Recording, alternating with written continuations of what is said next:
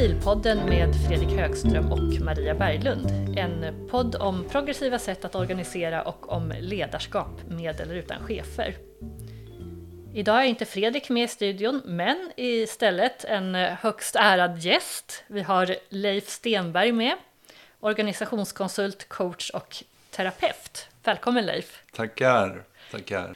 Eh, du har skrivit boken Dialogens fyra rum och nu tänkte vi sitta ner en stund och prata mm. om just dialog. Ja, underbart. Mm. Kul. Ska vi börja med boken då? Hur kommer det sig att du skrev den? Ja, men det, det var lite kul att få en sån fråga. För att, eh, jag tror att det gick till så här att jag jobbade ihop med ett gäng andra konsulter. och eh, Vi satt i ett möte och pratade om ledarskap, förändring. Och eh, så kom ordet dialog upp som väldigt viktigt. Och då tittade han på mig och sa, men du Leif, du är den som kan det här med dialog. Och så skulle jag förklara det här. Och jag tyckte jag liksom harvade på och eh, ja, det blev egentligen kommunikation. Men eh, då sa jag sådär lite eh, by the way. Jag tror jag skriver en bok om det här för jag måste gå till grunden. och, sen när jag kom hem liksom, då tänkte jag vad sa jag egentligen? Och tänkte jag kan ju ändra mig. Men eh, det där satte igång en process hos mig och jag hade ju som sagt var eh, läst och, och, jobbat och tränat det här med systemiska samtal och blev rätt fångad av det. Mm. Och sen som sagt var åkte jag iväg eh, och nätverkade borta i Boston då med de här som var lite mer i framkant då. Eh, gällande systemtänkande? Ja, just mm. det, här systemiska tänkandet och träffade då eh, bland annat Peter Senge och David Isaac som är två, liksom, eh, två frontfigurer mm. och kom i kontakt med det här med dialog. Eh, som sagt var då började jag liksom att tänka de här banorna. Kan jag skriva ihop någonting? Jag hade ju skrivit några böcker tidigare. Mm.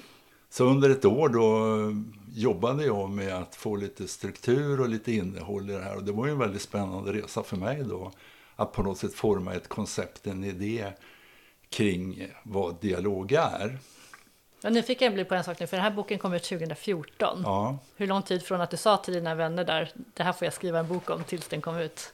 Det? Ja, det tog ett, ungefär ett år. Ja, Okej, okay, ja, inte ja. mer? Nej. Nej. Så att jag var ju ganska snabbt på banan som det heter och eh, hade ju då material, jag hade föreläsningar, jag hade ju tränat själv och jobbat och integrerat det här och, i mina coachinguppdrag. Mm. Kört utbildning för coacher i eh, systemiska samtal som är då en del i det här med dialogkonceptet. Ja. Och vad intressant för att vi har ju precis haft två avsnitt om eh, systemisk coachning. Det. Ja. Eh, det. var med Marika Brandt Brune och Daniel ja. Ek. Och eh, nästa avsnitt efter det här kommer också lite från systemtänkande om man tänker familjekonstellationer. Ska vi prata om intuition. Spännande. Så vi är inom samma område där, om vi pratar om dialog här. Men eh, jag tänkte då, jag eh, under den här eh, processen då, och jag bollade då med lite kollegor och sådär och fick lite input. Och, så eh, framsidan då på den här boken beskriver då eh, lite grann mitt eh, upplägg då. Ibland så tror jag att man, eh, jag hör ju det på mina adepter nu då att eh, de har ju lite svårt att kanske ta till sig det här begreppet. Man tycker liksom dialog, det är väl mer att vi pratar med varandra. Mm. Ja, vi sitter här och pratar, då har vi en ja. dialog. Ja. Och eh, för mig är det ju då lite mer än så. Ja. Eh, precis, för du har ju redan på framsidan av boken har du, eh, som heter Dialogens fyra rum. Eh, öppna dörren till dialogens fyra rum och lär dig tänka tillsammans. Och där har du ju redan på framsidan eh, sagt vad de här fyra rummen är. Det frågar cirkulärt, synliggör tankemodeller, reflektera och lyssna. Yes. Och sen finns det någon grund med eh, självinsikt då, ja. som jag gissar betyder att det är det som krävs för att kunna utföra de här olika och det, det, är väl det som jag tycker är väldigt viktigt, det här att jag skriver då lägger grunden med självinsikt, det här med vi kalla då relationskompetens då, att eh, det beror ju lite grann på vem eller vilka man vänder sig till, men att eh, på något sätt man eh, eh, tänker sig att det här att skapa relationer är då en, en, en, en väldigt viktig bit för att liksom kunna utveckla dialogen, att mm. förstå då det här med mänskligt samspel. Mm. Och eh, jag brukar, jag brukar, brukar, men kanske då en halv dag eller fyra timmar som är då en, ett, en eh, del i det här att bygga då en insikt då kring vem är jag och vem är det jag möter och eh, jag har tre dimensioner där då som eh, pratar kring det här med att eh, vara extrovert, introvert, hur kan jag påverka saker och eh, kring öppenhet. Mm. Och lite grann se då hur det finns med då i relationen och hur jag kan påverka det här. Och lite grann vad min egen profil är. Som är, tror jag, då väldigt eh, grundläggande då för att liksom se hur jag då kan eh, utveckla mitt samspel med andra individuellt eller i grupp. Just det. Eh, och då skriver du så här att liksom fysisk rymd kan beskrivas med hjälp av tre dimensioner kan också mänsklig rymd hos individer i relationer och organisationer beskrivas med hjälp av tre dimensioner. Tillhöra, påverkan, inflytande och öppenhet. Exakt. Och det är det som är de tre dimensionerna som ja. då ja. kommer från the human element. Exakt. Och det var ju någonting, jag var ju iväg eh, på min andra tur till eh, USA då och eh, fick kontakt med Will Schutz som är väl mest känd kanske för sin FIRO-teori då, eh, forskningsbaserad som handlar väldigt mycket om hur man utvecklar då grupper och team. Mm. Och, eh, och den heter FIRO, F-I-R-O. Ja, FIRO, mm. Fundamental Interpersonal Relation Orientation. Mm. Lite grann då att eh, det är olika steg då. Man, man, man får inte öppenhet eh, direkt så att säga, utan det är ju väldigt mycket då en process. Mm som går att utveckla då för att eh, man går igenom olika, tre olika stadier eller tre olika faser. Mm. Oh, får jag skjuta in en fråga där Absolut. bara? Har den eh, någon relevans, eh, jag tänker på den här eh, Susan Whelans eh, ja, teamutvecklingsfaser? Ja, Susan Whelan har ju då lagt till då en dimension. Men ah, okay. Will Schutz var väl liksom lite före och jag tror hon tog då intryck. Hon plockade och, därifrån och, och För han gjorde då en grundläggande forskning eh, där borta i Kalifornien med ett gäng forskare då. Mm. Eh, jag, jag träffade ju Will och vi samarbetade med Will och ett gäng här i Sverige. Tog in då Human Element i Sverige. Ja. Som nu har vuxit och är ett rätt stort eh, nätverk. Eh, men det intressanta Will, det var ju väldigt mycket då grupp och grupputveckling Sen eh, backade han tillbaka och sa att man kanske måste ändå starta med den individuella utvecklingen. Mm. Det här att stärka då människor för att kunna hantera sig själva då i, i svåra samtal, i enklare samtal. Att på något sätt se då det här, eh, vilka spärrar, vilka försvar man har. Och, eh, det är ju liksom en fantastisk eh, eh ska vi säga, filosofi, metodik då för att bygga självkänsla på ett djupare plan, det är en djupare psykologi. Och eh, med pedagogiska delar då som handlar om eh, ja, det är visualiseringsövningar, det är tester, det är självskattning, det är reflektion, det är kanske feedbackträning då för att mm. få lite mer input. Och det som du nämner här, är det alltså inom the human element-konceptet? Det är själva human element-konceptet, mm. så att först är det mera individfokus. Eh, där man går liksom från yta till djup, och beteende, känsla, försvar. Sen kommer man över mer, hur eh, använder jag det här, de här insikterna och, för att då fungera och kunna leda grupper. Ja, just det. För det kommer inte av sig själv utan det, det tycker jag vi återkommer till hela tiden. precis, alltså? Först grund, grunda i sig själv för att kunna vara i Ja, men precis. Och mm. Det var väl lite hans eh, mission då, liksom efter ett par år. Så här, men det är ändå liksom det här i grupper så är det Eh, Eh, individer och hur förhåller vi oss till varandra. Och när det är jobbigt eller svårt eller vi har konflikter eller vi kommer inte fram. Hur hanterar vi det här? Hur tar man hjälp till exempel av varandra? Att så att säga, det är som man i amerikanska pratar om empowerment. Då. Så att det, jag tänker det, det kände jag efter ett tag jag, när jag höll på att skriva boken, om vi kommer tillbaka till det, var, känns väldigt grundläggande. Och så jobbar jag med mina adepter och grupper att jag, när jag har frihet så, så är det i alla fall mitt arbetssätt. Att, jag tror att det här är så på något sätt grundläggande. Sen när man kommer över i de här ska säga, färdigheterna då, dialogfärdigheterna. Att man på något sätt då har den här insikten och eh, ser också att mycket av det här är att bygga relationer. Mm. Och då, precis, och då kanske vi ska eh, tillägga också i vad du gör. Du jobbar ju också med att utbilda inom, nu gissar jag bara, the human element. Ja. Coacher.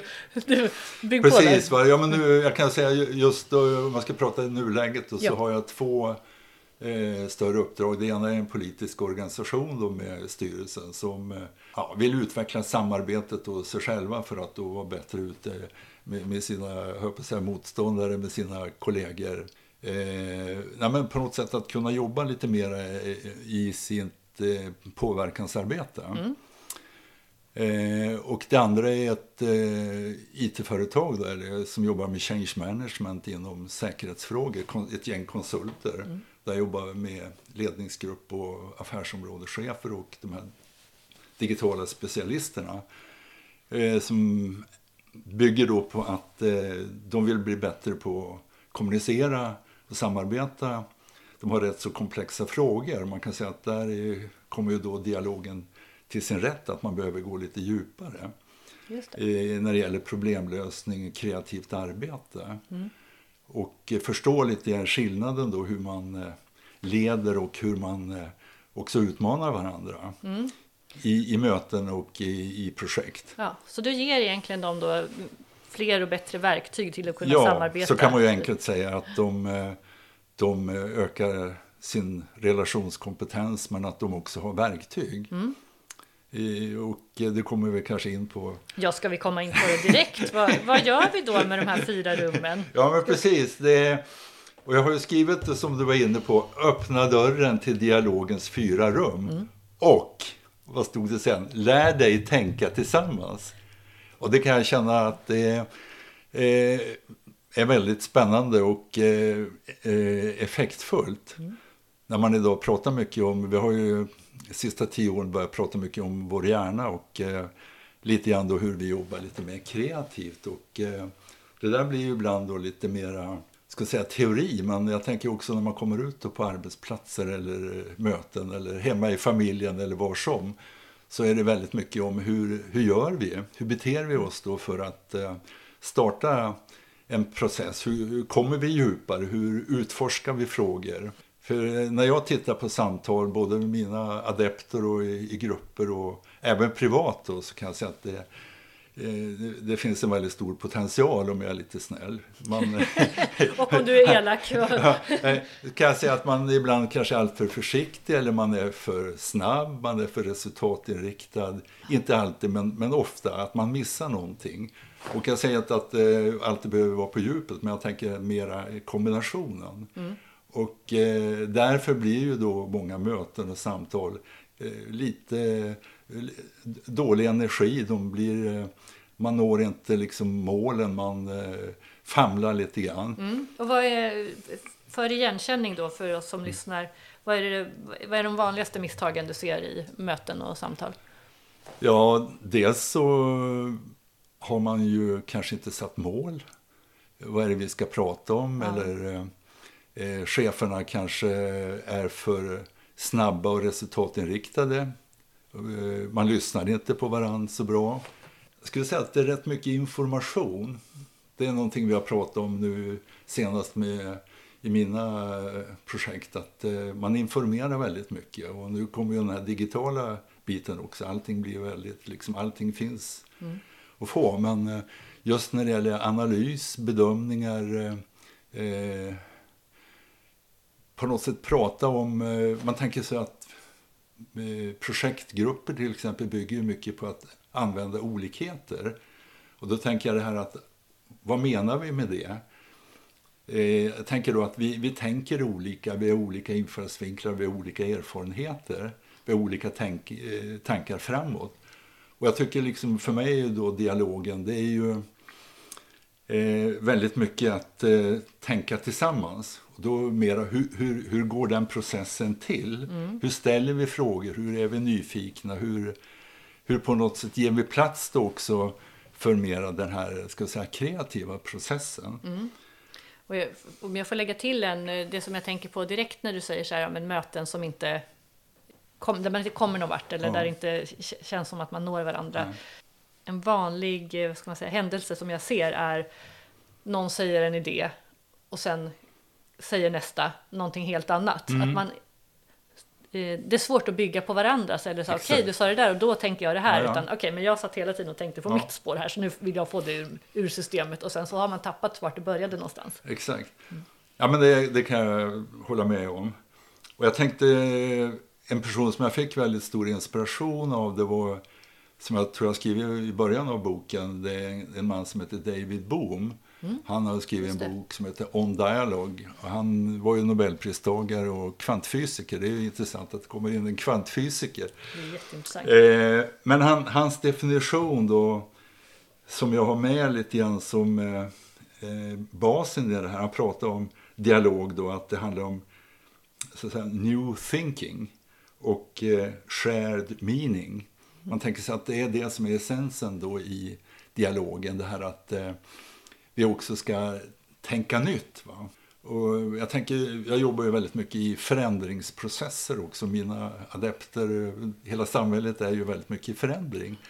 Och lite grann då att vi kanske då fastnar i, i kanske för snabba lösningar för att vi vill att det ska hända någonting. Vi går inte tillräckligt djupt. vi gör inga, inga bra analyser för att se att ja, problem eller frågeställningar, att eh, vi behöver vidga lite grann då resonemangen för att också kunna få bra åtgärder så att säga, eller, och att vi också då bygger delaktighet och engagemang. Och eh, jag tänker att det, när du frågar mig då misstag eller vad man gör fel så kan man säga att jag, jag tror många inte har kanske upptäckt eller sett riktigt det här med hur, hur kan möten gå till eller hur kan samtal gå till.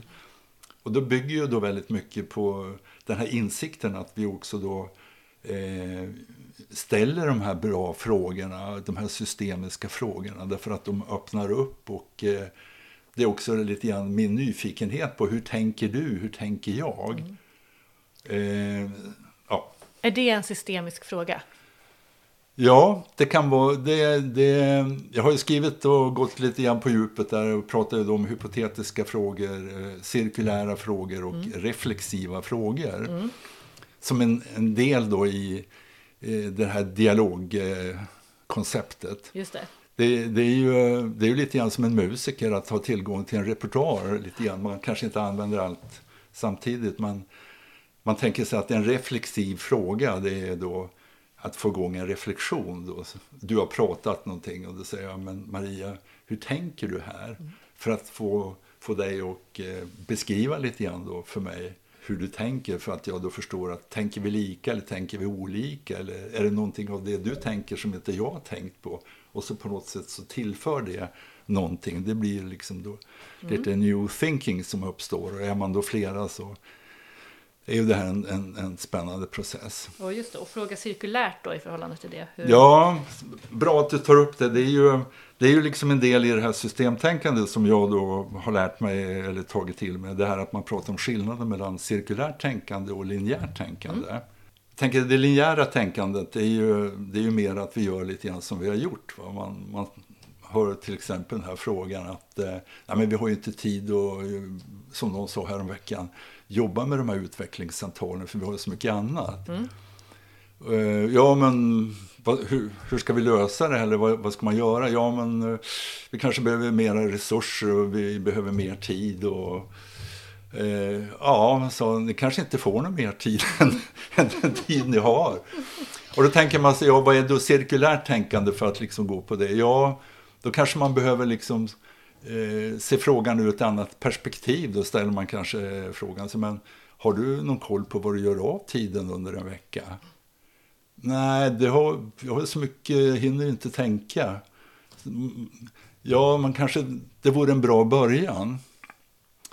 Och, och då, det har jag gjort några gånger och säga, ja men det är mycket möten och det så- så jag tänker det här att, att på något sätt behöver se då frågor ur ett annat perspektiv och då blir det en cirkulär fråga då är ju då att på något sätt inte bara säga att ja men det är klart du behöver mer resurser utan då är man kvar i det här linjära utan vi kanske också behöver liksom sätta frågan under debatt lite grann eller igång lite grann och reflektera då. Mm, mm. Och det är då att skapa den här, att vidga då resonemanget och liksom på något sätt tillföra något nytt. Men får jag inte den frågan så, så går jag på lite grann. Just det, just det. För det är alltid... Om du förstår skillnaden. Jag förstår. Och just det här med mer resurser och mer tid, det kan man ju alltid hävda att man behöver. Exakt. För jag har alltid sak ett, sak två och sak tre jag behöver göra innan. Ja. Ja. Och då kommer vi in i det här att det blir då en liten jobbigare bit, men eh, det kanske är det som man också behöver. Alltså att vi, vi har ett, ett vanemässigt sätt att se kanske på problem. Och är det stress och press så tenderar man då att eh, jobba kanske lite mer kortsiktigt. Ja. Jag behöver bara få undan det här som, som ligger här Precis. innan jag kan börja tänka. Och eh, det som är också en spännande bit i det här cir- cirkulära tänkandet det är att fokusera på skillnaden.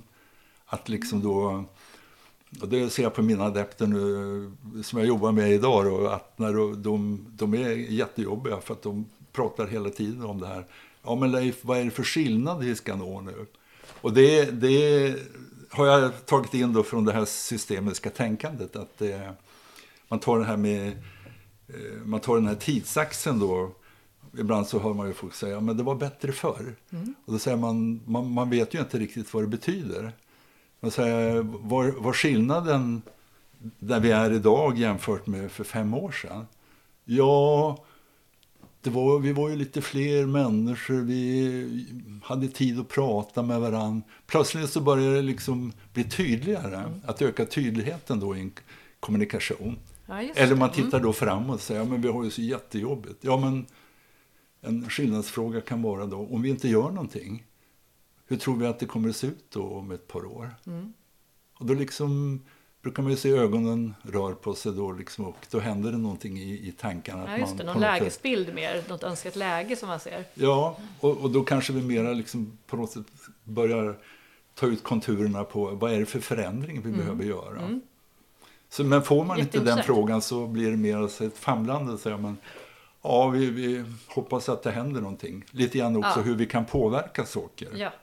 Istället för att fastna i de här diskussionerna eller linjära Exakt. tänkandet. Så det, det, är en, det är en väldigt viktig bit i det här också, hur vi ökar tydligheten Mm. i, i, i våra samtal.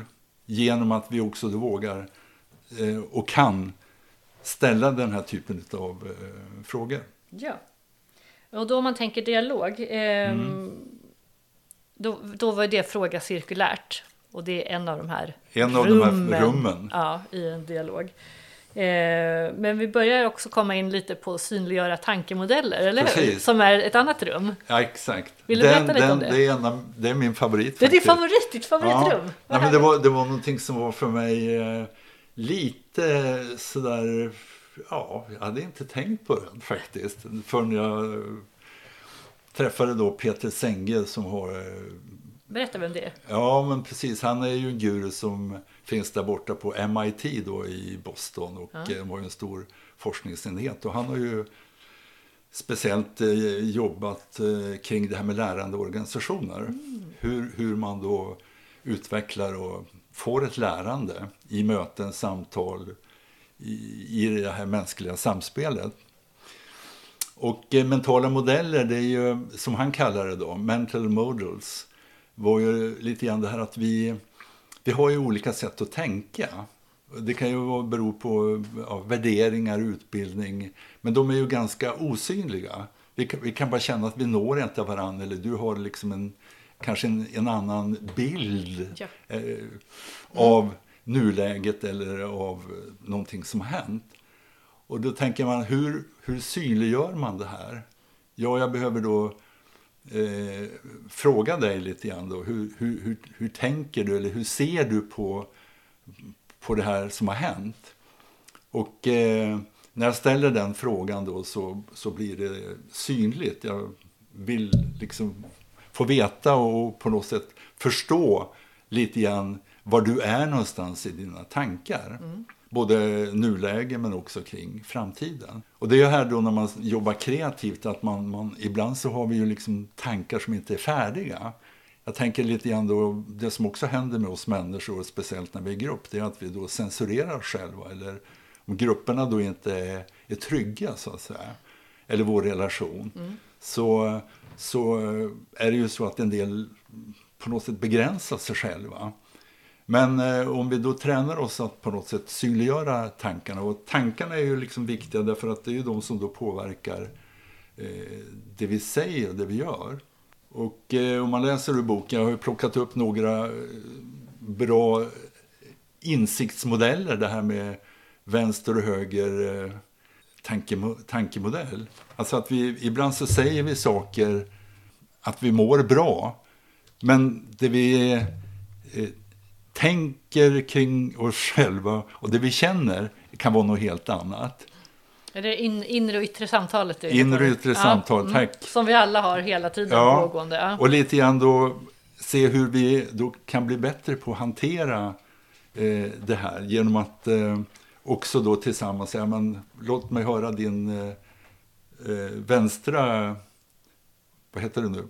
Left hand column. Ja, den, ja, ja, den vänstra kolumnen. Så man Vad... tänker sig att på, på, på, eh, på, vänster hand så har man det inre samtalet och eh, på höger hand då, vad var det verkligen som, som sades? Precis, att, mm. man, man, att man då är autentisk, att man på något sätt kan vara mer ärlig och öppen. Mm. Mm. Men på något sätt se då det här lite grann, eh, att det kan spela mig ett spratt och att det på något sätt också då jag tolkar det som att du säger ja fast egentligen så menar du nej. Mm. Och det, det, är, det är också en del i det här Wilschutzkonceptet, liksom det här hur, att man ser också, jag brukar ju fråga folk, liksom, och vi jobbar ju kring det här, vad menar vi med öppenhet?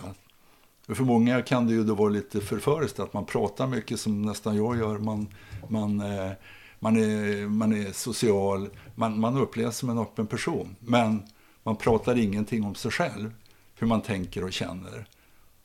Och det kan man säga att det är ju det som också påverkar det här som handlar om förtroende och lite grann också hur vi kan hantera lite mer komplexa frågor. Att det, det finns enklare frågor men det finns också mer svåra frågor. Lite grann att man exponerar sig tillsammans. Att, ja men då hänger inte jag med eller... Just det. Och det här är ju också, för det, det du skrev, ehm, jag tänkte att det finns ju ofta en anledning till att man inte direkt säger eh, det som man har på vänstra sidan, om man säger det inre mm. samtalet. Mm. Därför att man vill av någon anledning skydda någonting av sig själv.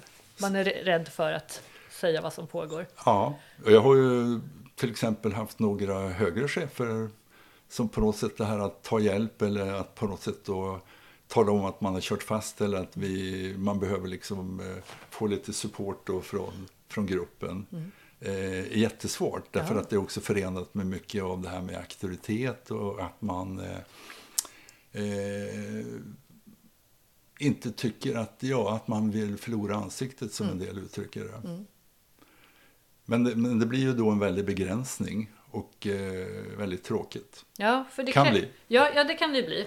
Och så det krävs ju ändå, jag tänker, eh, lite mod för att eh, ta till sig den här äh, höger-vänster-kolumnstanken som ja, du har här. Det, det skriver lite grann för och nackdelar, men jag tänker det, det är ju en del i det här med tankemodeller då, att vi, vi också på något sätt konfronteras med att vi, hur, hur hanterar jag mig själv? Det är ju en del pratar om det inre ledarskapet och självledarskap och så vidare. Och det är ju det det handlar om att eh, också se, liksom, ska man ändra ett beteende så kanske man också behöver liksom eh, utveckla den här insikten. Mm, mm. Spännande. Ska vi hoppa till eh, det rummet som heter reflektera? Mm.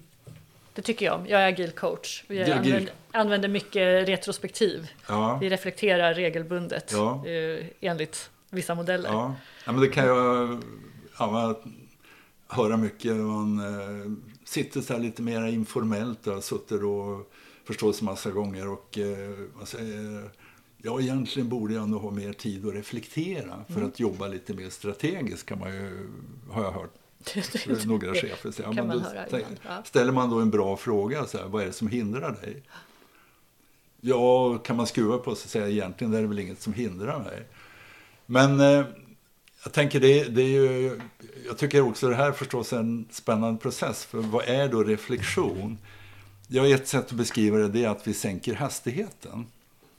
Var det bra? Intressant, ja verkligen. Ja, vi man tänker en agil coach, då är det liksom mycket att det ska gå fast. Nej, nej det är Eller? kanske produktutvecklingen i sig. Ja. Men genom att sänka hastigheten, väldigt intressant. Ja, därför att det är ju lite grann eh, hur vår hjärna funkar, eh, tänker jag. Att, eh, och den funkar väl lite olika sådär hos oss. På 80-talet då var jag på andra resor då till USA. Då, och då var det brainstorming liksom, mm. som gällde och eh, man var fena på det. Idag pratar man ju kanske mer kring ordet brainstilling. Och det är ju det som handlar om att vi behöver sänka hastigheten för att få tid att tänka och bearbeta och eh, på något sätt också se den här lite större bilden. Mm. Gud vad kan... härligt att gå från storming till stilling. Ja, precis. Va? Det, det kan man ju inte misstycka om. Still water. ja, och, för, och, och, det är ju lite den här paradoxen ibland då, liksom att det här, när det går saktare så känns det ineffektivt. Det liksom, jag tänker, jag kan känna att det här liksom att eh, vi ökar hastigheten så blir det också så här, liksom, ja, men vi är så jävla eh, produktiva. Mm. Jag tror att idag med, med och det är ju olika förstås, men när frågorna är lite mer eh, komplexa och liksom inte så enkla bara liksom att fixa en lösning eller liksom en handlingsplan. Vi behöver liksom då gå lite djupare och vidga lite resonemanget. Vad, vad säger våra kunder? Eller har vi, hur, hur, tänker vi liksom kring det som har hänt? Så har man, eh, som man också pratar om i systemteori, man, man olika, kan ha olika förklaringsmodeller då. Mm. Att det liksom finns inte bara ett sätt eh, som det ibland blir. Så, ja, men det och det har hänt. Ja, men visst, precis säger man. Mm, då löser precis. vi det på det här sättet. Ja. Det är det första vi kan plocka Så re reflektionen blir ju då ett sätt liksom hur vi utvecklar ny kunskap, nya insikter. Att vi vågar liksom fejsa grejer, att vi vågar stanna upp liksom. Mm. Och eh, också integrera liksom kunskap och insikter kring det vi har pratat om. Liksom. Att, eh, vad är det vi har pratat om och vad, vad betyder det? Vad är det vi kan lära av det som har hänt om vi har gjort misstag som man pratar om, liksom misstagskultur. Hur vi då reflekterar utan att uh, utse syndabockar utan det är en del i ett, i ett lärande. Mm. Och det här är ju för många grupper väldigt ovant. Jag har jobbat med massa olika grupper och kan känna att det, det blir liksom jobbigt för en grupp. Liksom, därför att det, det känns som att det, det, blir, som de sa, det blir så trögt. Och det är väl trögheten inom en själv då, att man man eh, ja, man är resultatdriven eller att man på något sätt också behöver liksom prestera grejer. Men jag ah, tänker just... Ja. Eh, och då känns det trögt att stilla att, sig en, att, stund. Ja, men, ah. och sen är det naturligtvis som eh, att också kunna reflektera själv. Mm. Det har jag en, en ung civilingenjör nu, en kvinna då, som är väldigt receptiv kring det här och säger, men Leif, det är ju nu har jag börjat reflektera i slutet på dagen. Jag har 15 minuter, jag sätter mig ner och funderar lite kring hur den här dagen har varit. Och, Vilken fin vana. Ja, så att hoppas hon håller i det här. Men, ja. men jag tänker för henne var det liksom en, kan jag göra det här? så? Ja, men du är värdefull i det här företaget. Du, du behöver liksom reflektera för du påverkar ju andra. Och eh, en del i ditt jobb tror jag är i din roll, det är att du också ska ha bra idéer och du ska ha lite strategi. Mm. Så du ska inte bara liksom gå ut och köra på. Mm. Så därför jag tänker reflektionen, det är att ta en paus. Eh, det är ungefär som jag ibland kan känna själv när jag har seminarier. Så att jag, jag glömmer bort det här med pauser. Men mm. jag jobbar med det. Mm. Så att det, jag har en äggklocka ibland. Ja, liksom, ja, ja. Så att, så att, du frågade också när vi, när vi sa ska vi ta en paus under samtalet? Ja, ja, ja just det. det jättefint. Ja. Ja. Eh, ja men vad kul, så både individuell reflektion som man är, ja faktiskt, det kan man ju ta varje dag. Och, och systematiskt och i grupp. Och, och, reflektionen, bara för att lägga till en grej där, som man tänker man kan ju reflektera dels då kring det man pratar om. Mm. Liksom eh, om vi pratar om produktutveckling eller om vi pratar om Eh, jag jobbar på en ortopedklinik. Det var det mycket kring våra eh, operationsrutiner. Mm. Men det är också, tänker jag, att reflektera kring processen. Mm. Hur jobbar vi ihop? Va? Till exempel, hur, hur, har det här mötet varit? Ja. Samarbetet. Ja. Reflektera kring samarbetet. Ja. ja. Superintressant. Och då har vi, det, varit, det var det tredje rummet och sen har vi det sista rummet då, som heter Lyssna. Precis. Ja, du ler. Ja, ja, ja. Jag, jag tycker det är väldigt, väldigt intressant det här. Ja, Får jag bara säga någonting kring lyssna? Eh, när jag hade skrivit den här boken så träffade jag en HR-chef. Och eh, som jag visste var intresserad av det här. Och hon tog boken, vi satt på en lunch och hon bläddrade i den här och så kom hon till lyssna. Och då sa hon så här till mig, Leif, det här är ju inget nytt. Hon sa väl kanske någonting om sig själv egentligen, men eh, jag tror jag sa ungefär så här till henne. Men eh, ja visst, det är ju, det är ju inget nytt, det är ju liksom basic. Men eh, när jag tänker på möten då, både när jag är ute privat, familjen och så kan jag säga att ja, man pratar väldigt mycket kring sig själv. Och eh, lyssnandet eh, är det lite si och så med. Nu var jag snäll. Och jag brukar ibland också då utmana mina adepter som jag kallar dem. Eh, kan du skillnaden mellan aktivt och passivt lyssnande? Och det är lite famlande men eh, vi, vi klär ju på det här sen och säger men det aktiva lyssnandet det kräver ju någonting mer. Det är ju till exempel spegling eller att man bekräftar känslouttryck, att det är någonting mer aktivt. Jag flyttar fokus från mig själv till dig. Mm. Och eh, jag tror att det är liksom en magi i det här också då. Därför att det gör att vi känner oss betydelsefulla, vi känner oss sedda. Det är någonting som händer då att bygga upp det här förtroendet. Mm. En annan sak också som jag skriver där, det är ju ja, att lyssna på varandra. Men eh, det är också det här att lyssna på sig själv. Mm. Som är, tror jag, en, en annan viktig bit. Som man säger, man, om man kommer till chefer och ledare, de är ju så trimmade, höll jag på att säga, att man ska lyssna på medarbetarna, man medarbetarundersökningar och så vidare. Men att lyssna på sig själv då man eh, har stress eller man är lite osäker i sin roll eller man har någonting som stör eh, trycker man ofta undan det för att det var lite grann det vi var inne på tidigare att man kanske också då det handlar om en lojalitet och man har blivit utsedd eller fått ett, ett ledarjobb så är det liksom lite att bita ihop. Ja. Men jag tänker att det är, en, det är en väldigt viktig bit för den här ska säga, mentala hälsan och att jag ska fungera liksom när det är lite svårare frågor också. Just det, för man lyssnar på sig själv samtidigt, för då är det liksom inte bara lägga aktivt lyssnande, man har inte 100% av sin uppmärksamhet hos den andra, man måste också ha lite kvar hos sig själv, för, för där finns ju också information om vad som händer. När du ja. säger så här, då händer det här i mig, ja. och då får jag det här. Ja, eh, och eh, det till skillnad börjar du prata om, om det passiva lyssnandet. Mm. Hur går det passiva lyssnandet till? Ja, det passiva lyssnandet kan ju vara till exempel att eh, man säger ja, jag hör vad du säger. Eller man bara nickar. Det är väldigt svårt att veta vad det betyder. Mm. Eller som det säger, det går in genom det ena örat. Man, man, man, man, man gör lite pliktskyldigast. Mm. Och eh, det är ju väldigt svårt liksom. Och det måste man ju upptäcka själv lite grann då, var man, var man ligger i sitt lyssnande. Mm, mm. Och gå, om man är då mer passiv och Alltså vi, vi är olika, en del människor är ju då väldigt snabba. Jag hade en HR-direktör som jag kommer att tänka på just nu som var så otroligt liksom fast liksom i, i, i sitt sätt att tänka, i sitt sätt att kommunicera. Och fick då liksom i en sån här medarbetarenkät väldigt liksom låga siffror liksom på det här med ja, förtroende, lyssna. Och han liksom sa, vad jag gör för fel?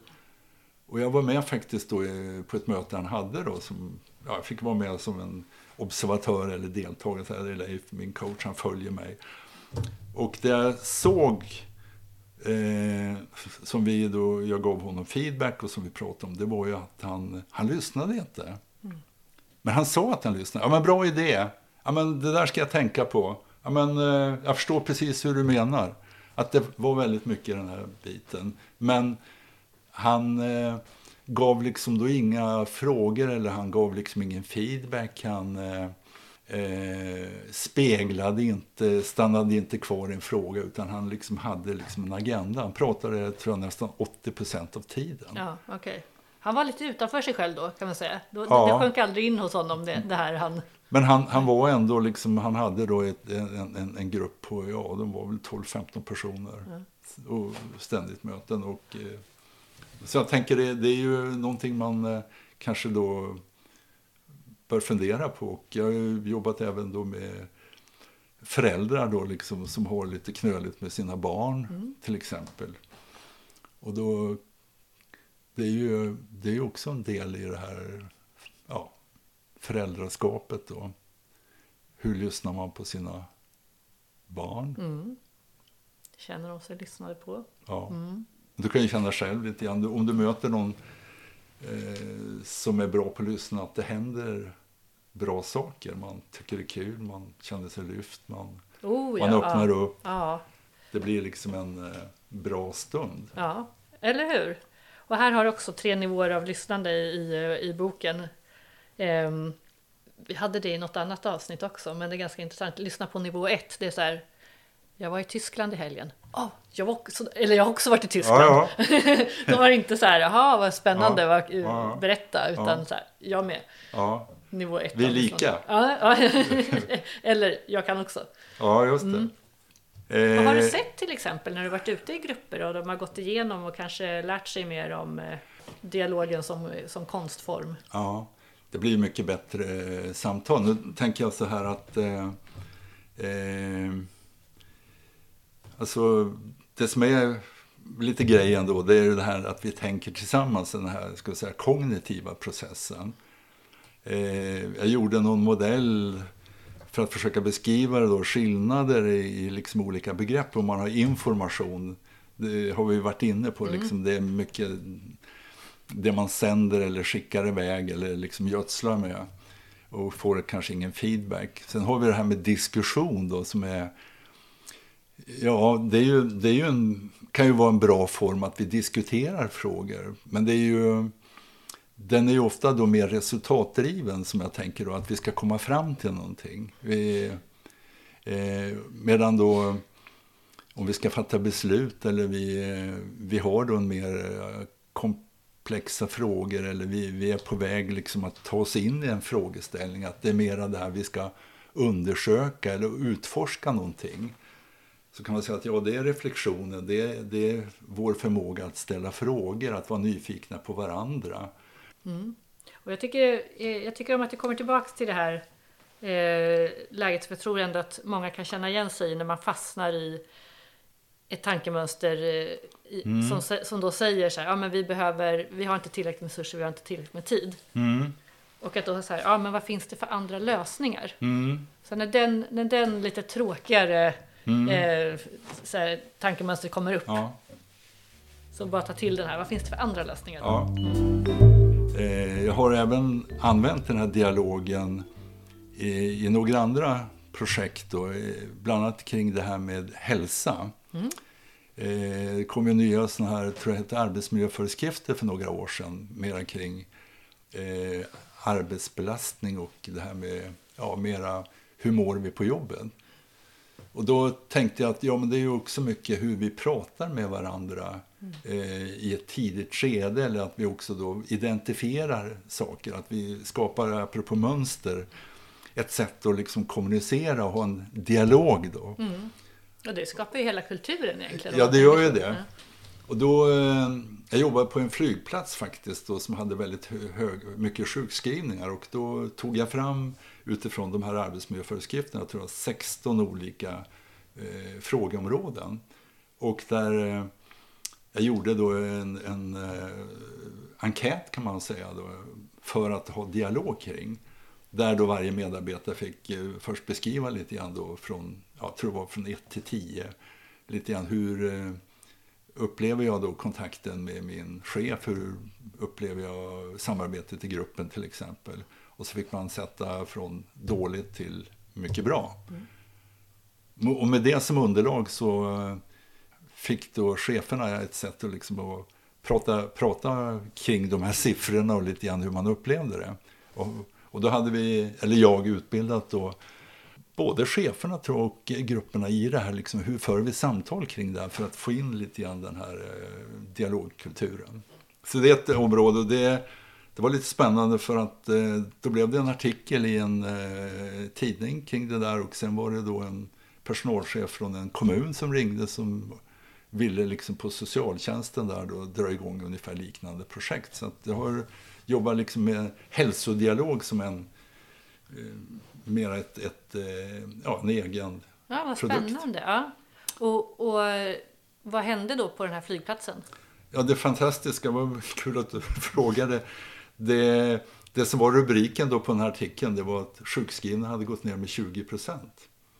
Och det är ju, det, det, det var naturligtvis det här att man kommer igång med, med ett samtal. Det är att känna att man tar tag i en fråga, att man på något sätt eh, ger tid, man eh, är nyfiken, man behöver också reda ut saker och ting. Och det blev ett underlag då för förändringar i arbetsorganisation, mm. arbetstidsschema och cheferna blev ju då mycket bättre coacher. Ja, och man kan bara tänka sig allt det här med att känna en, en fin kultur på arbetsplatsen, att känna sig tillhörig, känna sig sedd och hörd, allt det ja, där. Det är ju vad, liksom vad mycket en, det kan ge. Ja, man tänker sig ett samtal eh, i den här formen är ju väldigt mycket eh, som du ja, men jag har också pratat om det här att ett, ett samtal är ju motiverande. Mm. Det här med delaktighet och det har man ju bra erfarenhet eh, just när det gäller livsstilsförändringar. Att, eh, att det här lite grann att frågorna är ju också en del det här att kanske kunna göra nya val. Och att jag inte kommer med för mycket råd eller att jag är liksom för eh, mycket expert och tar över. Mm. Utan det är väldigt mycket det här att leda den här processen där vi gör saker och ting tillsammans. Mm. Och eh, på det sättet så växer vi och vi lär oss och eh, vi på något sätt eh, kommer vidare. Mm. Och, det, och det du pratar motiverande samtal, det, det är också, ska man säga, någon typ av koncept? Ja, det är ju, det är ju MI vet jag att det kallas. MI, Motivate interviewing. interviewing så, ja, att det, det är då en metodik som är utvecklad mycket inom eh, behandlingsområdet. Och eh, det är precis som jag tror jag var inne på det här att det är ju... Eh, jag, jag, tror att man, man har eh, haft väldigt mycket av det här med experternas sätt att, liksom att hantera eller behandla eh, patienter. Och eh, jag tror jag beskriver det där i boken, eh, en, en Dean Ornish, en, en, en känd läkare som har jobbat mycket med livsstilsfaktorer, att liksom med MI då, att, att hemligheten är då väldigt mycket att, eh, att reflektera, att ställa de här frågorna. Hur, hur skulle ett bra liv se ut? Eh, eh, vad är liksom eh, en, en bra dag? Mm att det är på något sätt då saker som öppnar upp liksom delar som man kanske, ja, självförtroendet, eh, eh, det är mycket kompensatoriska beteenden.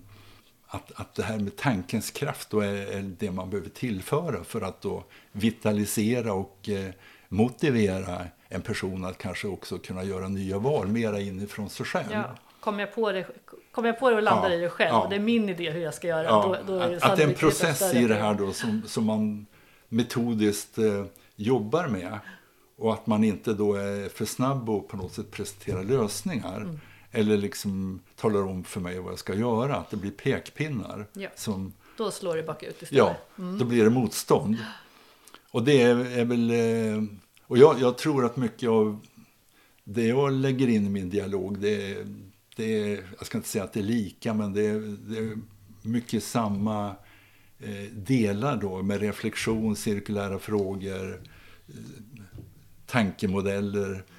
Lite grann det här att vi, vi kanske tänker, vi behöver tänka utanför boxen. Vi, vi behöver liksom ha någon som öppnar då de här fönstren, mm. öppnar de här dörrarna in till nya rum hos oss. Mm. Och på något sätt då botaniserar och eh, får mig att upptäcka mer av möjligheter. Mm. Spännande! Mer dialog på arbetsplatserna, det är det vi kommer fram till här. Ja, men jag tänker det, det är liksom finns, den ja. nya tiden som vi lever i. med, med, så mycket utmaningar. Ja, och ett och jag... första steg är liksom bara så här, men det går att, att ha ett liksom dialog, det är inte bara ett ord utan det finns ett helt eh, tankemönster kring det hela, hur man kan ta sig an och ja, fördjupa sig i. Får höra av sig till mig så. Man får kan, höra av sig till dig, det kan, tycker jag. Kan jag bidra kanske? Ja, det tror jag definitivt du kan och eh, börja med att läsa den här eh, boken Dialogens fyra rum. Och det har du gjort? Det har jag gjort! Ja, vad kul! Ja, men... jag tycker det var jätteintressant. Ja, men tack! Tusen tack Leif för att du kom hit. Ja, tack så mycket.